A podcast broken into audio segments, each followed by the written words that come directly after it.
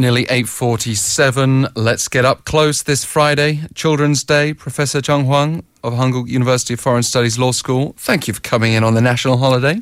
Good morning and happy Children's Day to you, Alex. Well, we're all children, aren't we? Of course, and, and heart, and I hope that everybody remembers that, you know, we, we should not forget that, you know, we don't really change all that much, really. We're all the offspring of somebody, right? Exactly. Um, but um, we are also rather distracted, I'm sure. You are, anyway, by the local political situation, the so-called Rose election, That's because right. of the season. I mean, I mean, I'm sure unless you've been hiding under some rock, and if you live in Korea, you've been bombarded with you know, news after news after news cycles. And if you're Korean, I'm, I'm, sure you've been watching at least some of the debates that have been going on. Yeah, and, and just seeing them going around the streets, sometimes with more passion than the candidates themselves. Absolutely. Supporters. People dancing, music blaring, and you might think that what is going on? Well, we're, we're almost at the end. You know, Tuesday's election day already, as you pointed out earlier in the segment, you know, a lot of people voted early yesterday and today. So we'll see. You know, it's been a, a lot of excitement. And it, this Rose election tag, that's because it, it, it's a spring election, but That's it's a later spring election, so it's not the cherry blossom. That's right, exactly. It, to coincide with the rose season.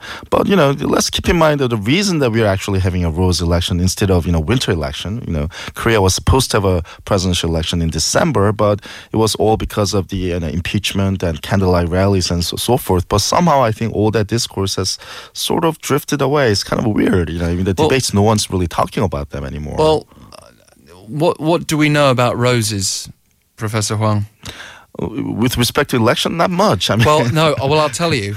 I've I, I, I, I've got a point. While Ah. I'm going down this this now you have particular a path. fascinating hypothesis. Let's hear this. Well, I, it's not really that fascinating, but roses also have thorns. Of course, yes. There we go. And let's talk and what about thorns? What thorns are, should we be talking about? Let's talk about those thorns. There's a lot of thorny issues. Oh, Sometimes course, it's the thorn that's absent that's sharpest, like, for example, the uh, protests. Uh, Do you think that's partly because people thought that, you know, all those protests served their purpose? They ousted the president, and now it's suspended to see what happens next? I suppose the people who participate in those protests are sort of in a wait and see mode.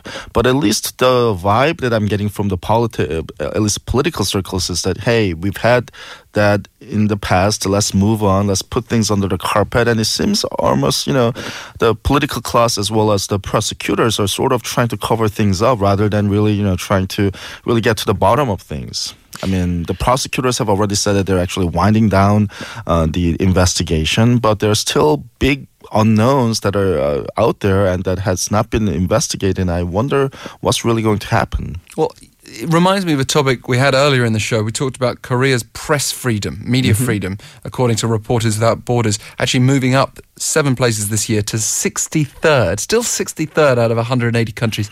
I, Well, I, I, I'm not Glass half full, half empty, I think. Well, yeah, but, but we've gone so far down the list Yeah, under exactly. And that Yep. we still haven't gained that ground. And I, I think that's very much linked to this the, because this was driven by the media. But obviously, if there's that perception that they're still not free to act, then we haven't gone far enough yet. Exactly. I mean, it's, it's we're thankful. We should be thankful on one hand that through the media's effort, a lot of a lot has been uncovered.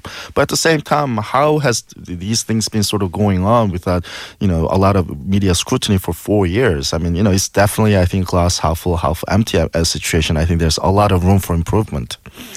Um, by the way, just on the subject of early voting, to move chronologically through this, uh, we saw yesterday big response. Nearly five million people. Yes. We've passed the five million mark this morning, as of nearly an hour ago. So uh, it looks like it's going to be relatively high. Yes. Uh, in the very first time we've seen this in a presidential election, so it's hard to analyse the effect it will have. But they're already saying we might see turnout of more than eighty percent. That surely plays into uh, the hands of, of liberal candidates. That's generally the way it plays out.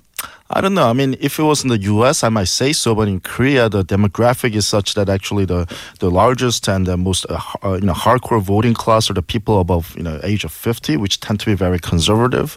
So I'm not really sure the turnout really favors one or the other. Um, yeah, I mean, I, I'll be very agnostic about whether the uh, is really whether progressive uh, advantages or conservative advantages from my point of view. Right. I mean, and what you've just said makes a lot of intuitive sense, but isn't part of that though that all the over 60s and over 50s who are eligible generally vote, and they'll they'll they'll make sure that turnout hits a reasonable percentage. But in order to get to 80%, you've got to have younger people voting as well. Exactly. That's exactly the argument that says that you know the high high voting turnout is advantageous for the progressive candidates.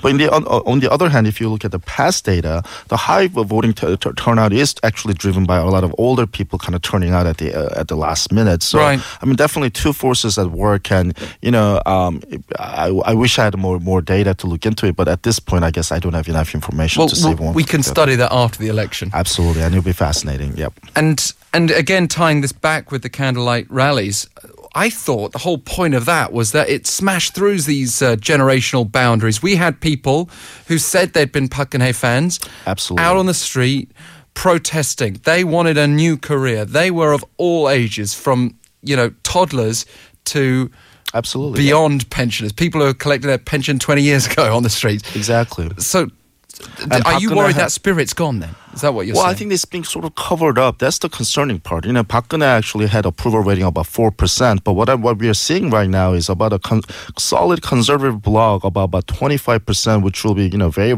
basically we'll say you know anybody from the progressive side is basically pro North Korea and pro communist and is unacceptable. And it seems that you know if you sort of think back about why we are having a, this election, this is not really about North Korea. This is about the fact that we've had a system that kind of covered a huge network of corruption and basically a Manchurian candidate for four years. Mm. And that entire debate and the, the fact that everything hasn't been really uncovered and you know reformed has been sort of covered up in the debates. And it's a little strange that how the whole candlelight rally has become kind of a you know non-issue. And in, in fact korean election commission has actually commented that you cannot really use the word candlelight when trying to turn people out. I mean different offices have a different interpretations. It almost seems like that there's some kind of concerted effort to sort of you know forget about the candlelight rallies. Curious. Um, what about the outcome if we just look a little bit further ahead um, to the victory and defeats that we're going to see? It'll be a several defeats and one notable victory. But will it be a true victory when the National Assembly is sliced up between all these party interests and you've still got to get a majority to push through your legislative agenda? Exactly. I think that's the biggest uh, worry, basically. I mean, no matter, I mean, although we have a very one strong candidate in terms of the poll results, no matter who becomes elected on, on Tuesday night, nobody will have any uh, more than 120 votes in the uh, uh, National Assembly out of 300. So nobody has uh, Uh, a solid majority. And there's a very split, strong personal animosity as well as you know political calculation going on so it doesn't seem like you know even if you look at all five candidates none of them will ha- really have a solid majority going forward so i think any new big grand legislative agendas are sort of doomed to fail. It'll p- purely have to be executive action.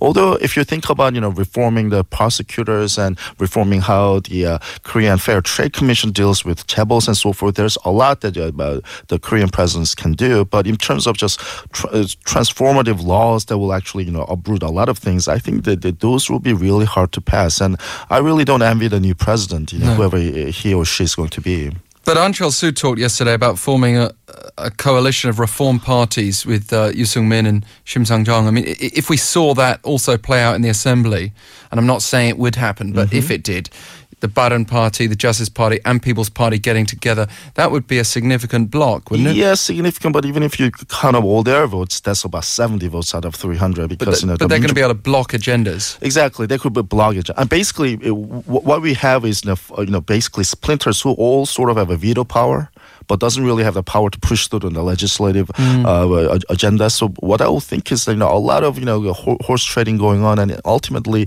the next uh, National Assembly with the president trying to reform some of the stuff, I think we'll see a lot of you know blockages happening at the same time. But after this election, this is something that we will pick up when we look at the data. We are bound to see some changes in the assembly. We've just had the parliamentary election last year.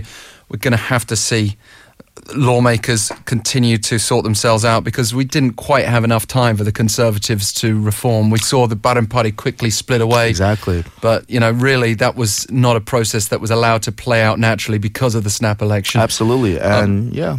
Professor Hwang, Uh, I just wanted to make that final point as a closing remark because we are out of time, but I can't wait to see you next Friday after the election date. And I'm get sure your we have a lot then. to go over that. Yep, exactly. Professor Joung Hwang, up close in the studio out of Hankuk University Foreign Studies Law School. Do make sure you vote either today or wait till Tuesday if you must, but do vote one way or another. We'll be back Monday to pick it up again at 7.05.